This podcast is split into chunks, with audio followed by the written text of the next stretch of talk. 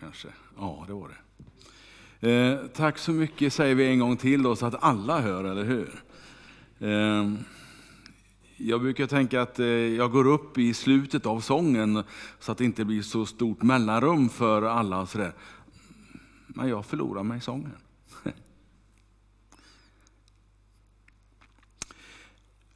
Människovärdet, ja. Jag funderade länge på vad ska jag predika om på valdagen? Ska jag predika om att ditt val är gjort? Jag gick igenom mina 600, vad det nu är, predikningar som jag har i min dator och kollade. Jag har aldrig predikat på en valdag, men jag har lett mycket gudstjänster och sådär, men aldrig predikat. Så jag hade ingenting att falla tillbaka på, sådär, men nej, inte mitt val är gjort. Men kanske att människovärdet kan passa en sån här dag. Vad sätter du för värde på ditt liv? Vad sätter du för värde på andra människors liv?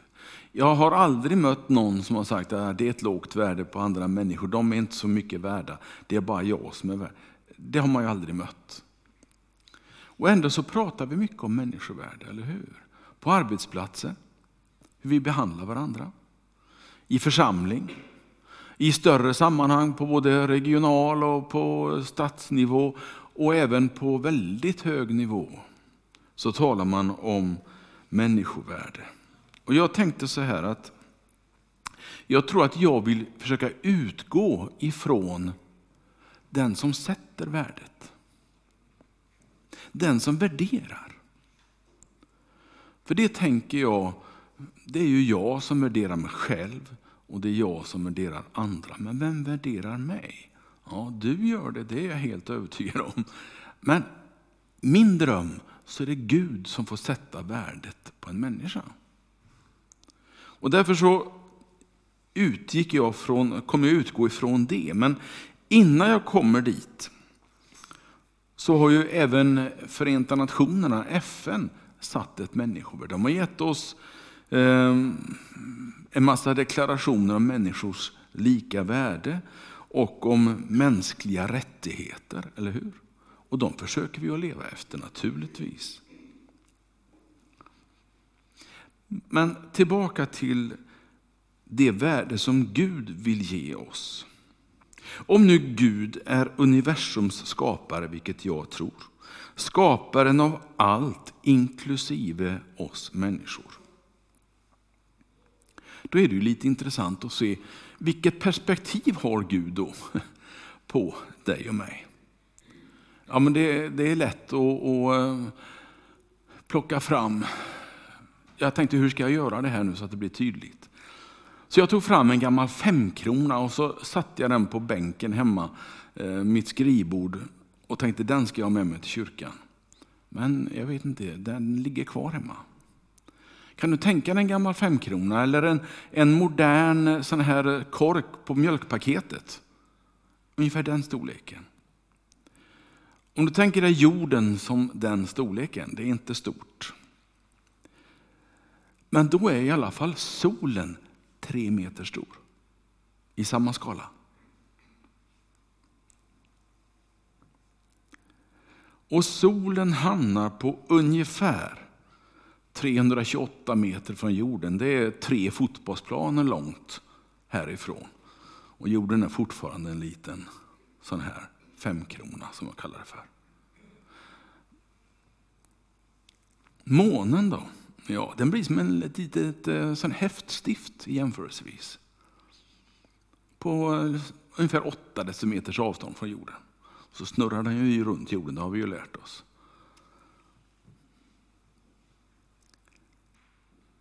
Närmsta stjärna, alltså en annan sol om man uttrycker det så. Den hamnar, jag har ingen aning hur stor den är, det kan jag inte, men den hamnar ju på ett avstånd av 8155, hur de kan mäta det har jag ingen aning om, men jag får tro på det. 8155 mil från den här lilla 5-kronan. Det är ungefär som att ta sig 2 varv runt jorden, det blir ungefär 8000 mil. Och så fortfarande den här lilla storleken.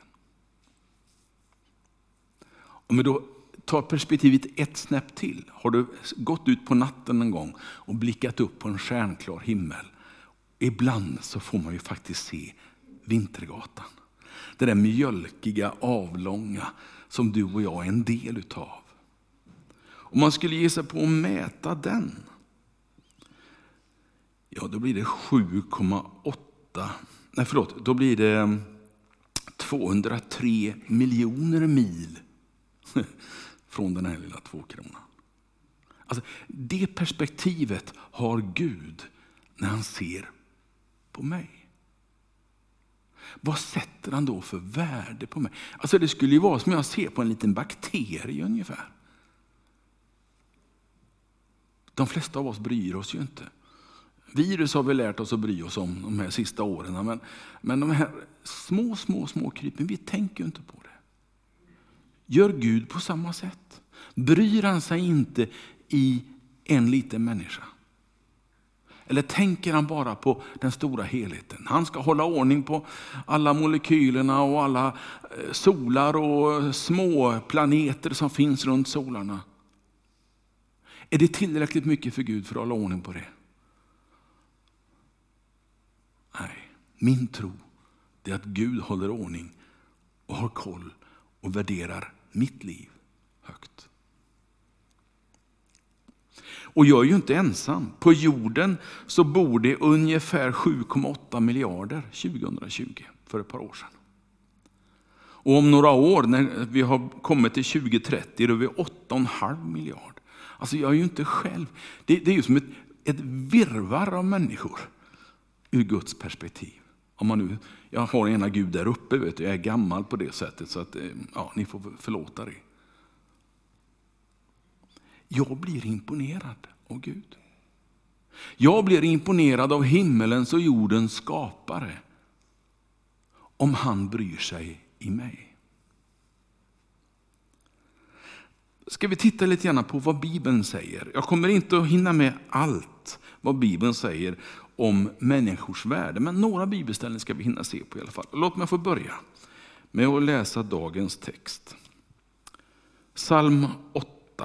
Och 2 verser, verserna 4 och 5.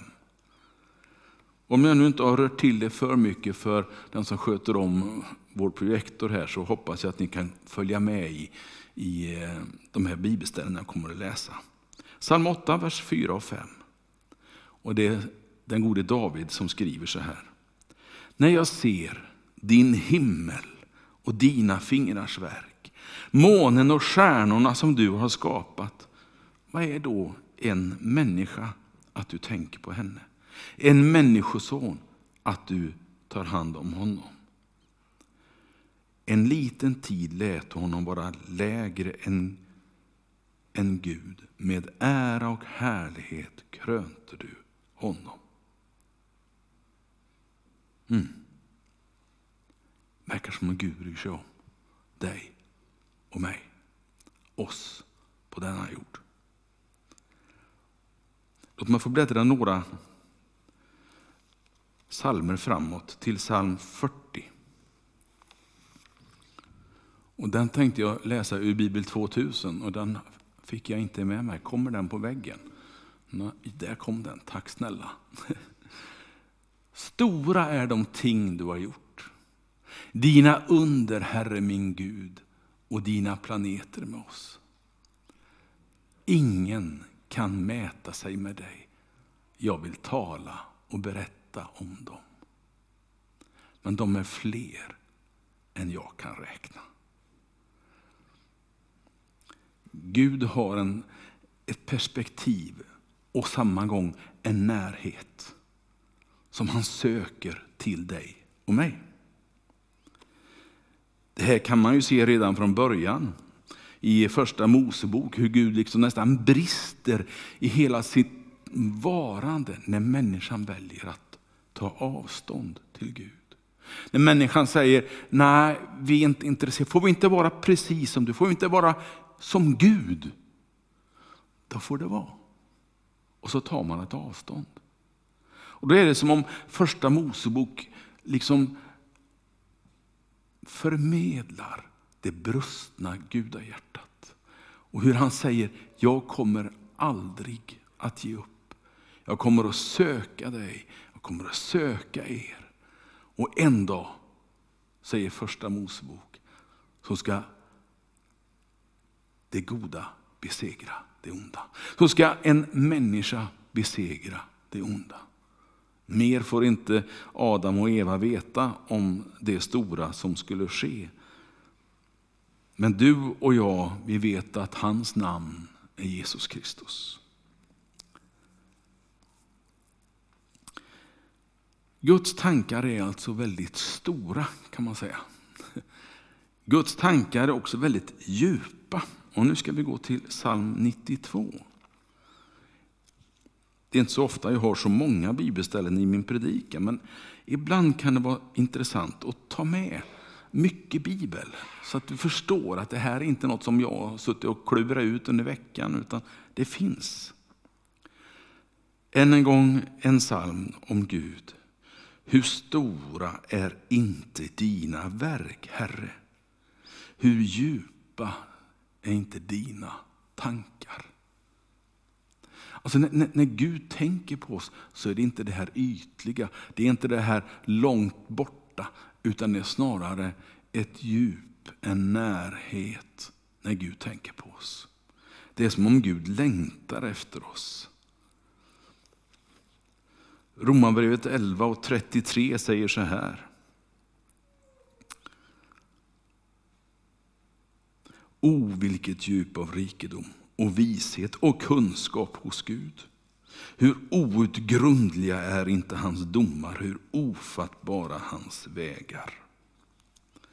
Guds tankar om dig är djupa tankar. Det är inte något som bara är som en skridskois, några centimeter, utan det är någonting som vill gå på djupet ifrån Guds sida och i ditt liv också. Gud är sån.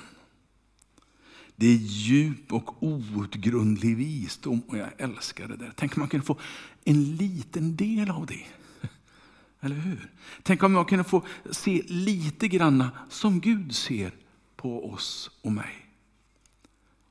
Jag tror att det skulle förändras i vårt samhälle ganska mycket om man kunde lära sig av Gud. Och vad jag förstår så är det ingen som har ännu kunnat utforska det här djupet hos Gud.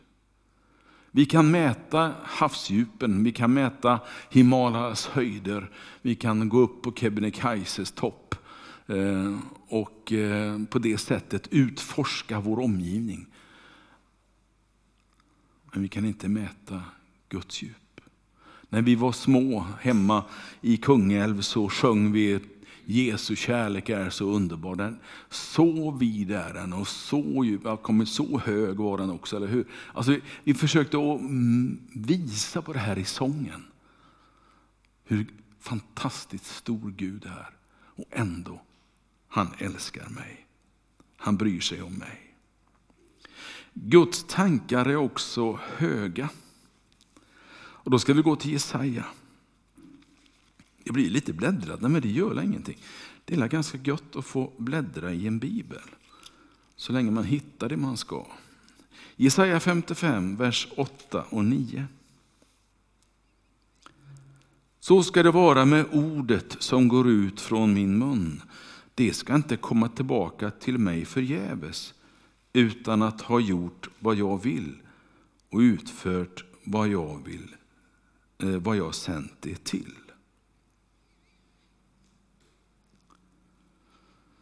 Ja, det var en bra vers. Men det var inte den jag tänkte läsa.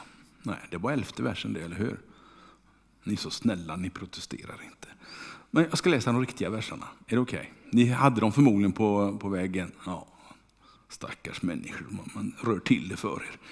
Mina tankar är inte era tankar, och era vägar är inte mina vägar, säger Herren. Nej, liksom himlen är högre än jorden, så är mina vägar högre än era vägar. Mina tankar är högre än era tankar. Ibland när man står i den här gemenskapen med Gud och tänker, men hur tänkte du nu, Gud? Varför sa du så? Varför har du gjort så här? Det känns som att du ställer till det för mig. Ja, det är okej att tänka så. Det är okej att tänka på det där mänskliga sättet. Men tänk om man skulle kunna bryta sig ur det och börja våga söka. Hur tänker Gud? Och varför gör han det? Om han gör det i kärlek till mig, då kanske det är ett bra val att göra som Gud vill och som Gud tänker. Människors tankar styrs av vår värld, logik och förnuft i bästa fall i alla fall. Det är inte alla gånger det gör det, eller hur? Och därför är det så gott att få gå till Gud, för hans tankar är högre. Hans tankar om mig är större.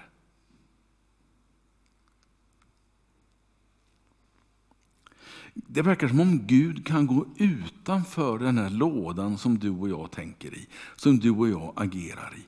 Det verkar som om Gud kan stå vid sidan av och liksom blicka och se saker som du och jag inte ser, som ändå hör hemma där.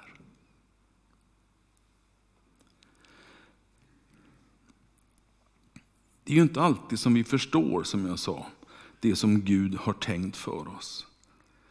Vem kunde förstå talet om Jesu lidande innan han hängde där på korset?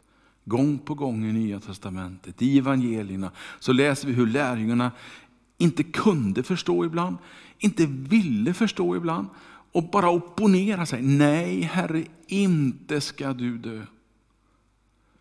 Det går inte. Ja, men Guds tanke var lite högre. Han såg lite längre. Guds tanke var lite vidare.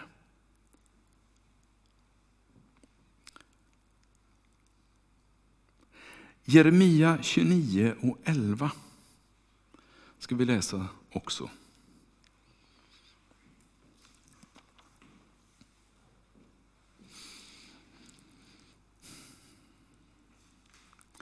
Här kommer Guds avsikt med dig och mig. Jag vet vilka tankar jag har för er, säger Herren, nämligen fridens tankar och inte ofärdens, för att ge er en framtid och ett hopp. Min vän, Gud vill ditt väl. Gud älskar dig. Gud bryr sig om dig. Låt aldrig tron på den där att Gud finns på ett moln och är liksom onårbar slå rot i ditt liv. Utan låt honom få komma dig nära. I bön, i bibelläsning, så möter du honom kanske varje dag om du så vill. Gud är aldrig längre ifrån dig än de där knäppta händerna. Gud är aldrig längre ifrån dig än den där hjärtetanken, den där hjärtats längtan efter honom.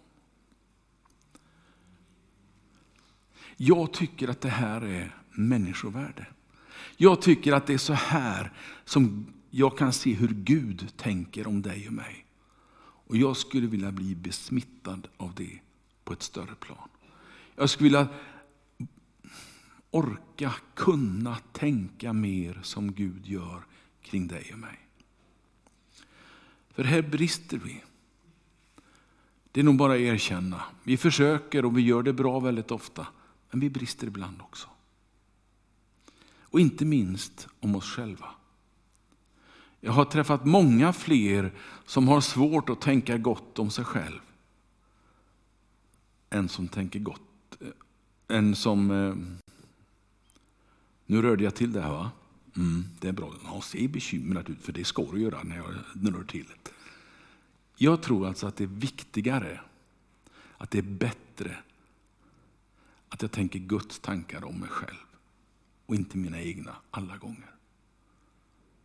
För jag i alla fall har lättare för att tänka, det där blev inte bra. Du är inte bra. Du behöver bli bättre, Bengt. Än jag tänker att det här gjorde jag fantastiskt bra. Tänk vad bra predikant jag är. Tänk vilken bra farsa jag är. Eller make.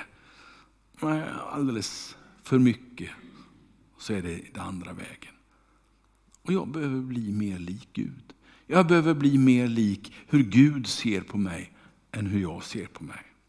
Alla är inte sådana, jag vet det. Men väldigt många lutar åt det hållet. Väldigt få människor som jag möter är de här positiva som alltid tänker gott om sig själv. Som alltid har ett gott självförtroende och som alltid tänker gott om sina medmänniskor. De finns. Och det ibland finns de i stunder som är viktiga. Men vi skulle behöva mer av det.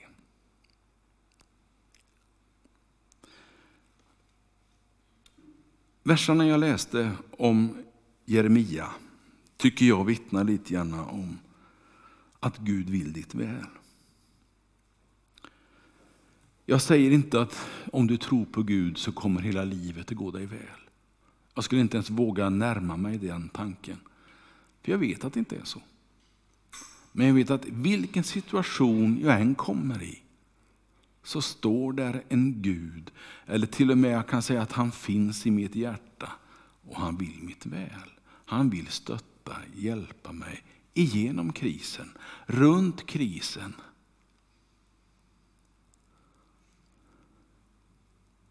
En sån Gud vill jag ha. En sån Gud vill jag sätta mitt värde. Gud är till och med så stor och mäktig att han kan vända det olyckliga eller det som är mörkt till ljus. Det är han relativt ensam om. En Gud som vill mitt bästa.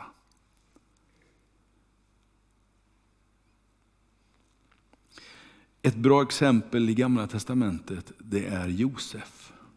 Kommer du ihåg Josef? Den lilla pojken som drömde stora drömmar. Den lilla grabben som blev slängd i en brunn utav sina egna bröder. Som såldes som slav. Som fick ett liv som man inte alls hade planerat sig. Inte ens i närheten. Och man kan inte säga att han fick ett gott liv i början. Kanske de första barnaåren.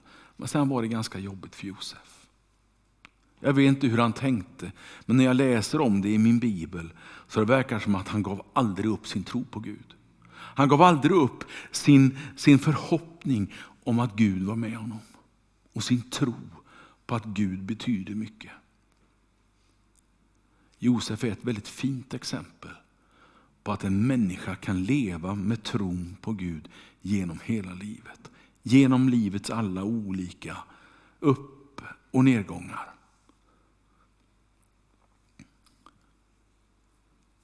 Tänk om vi skulle försöka med det också.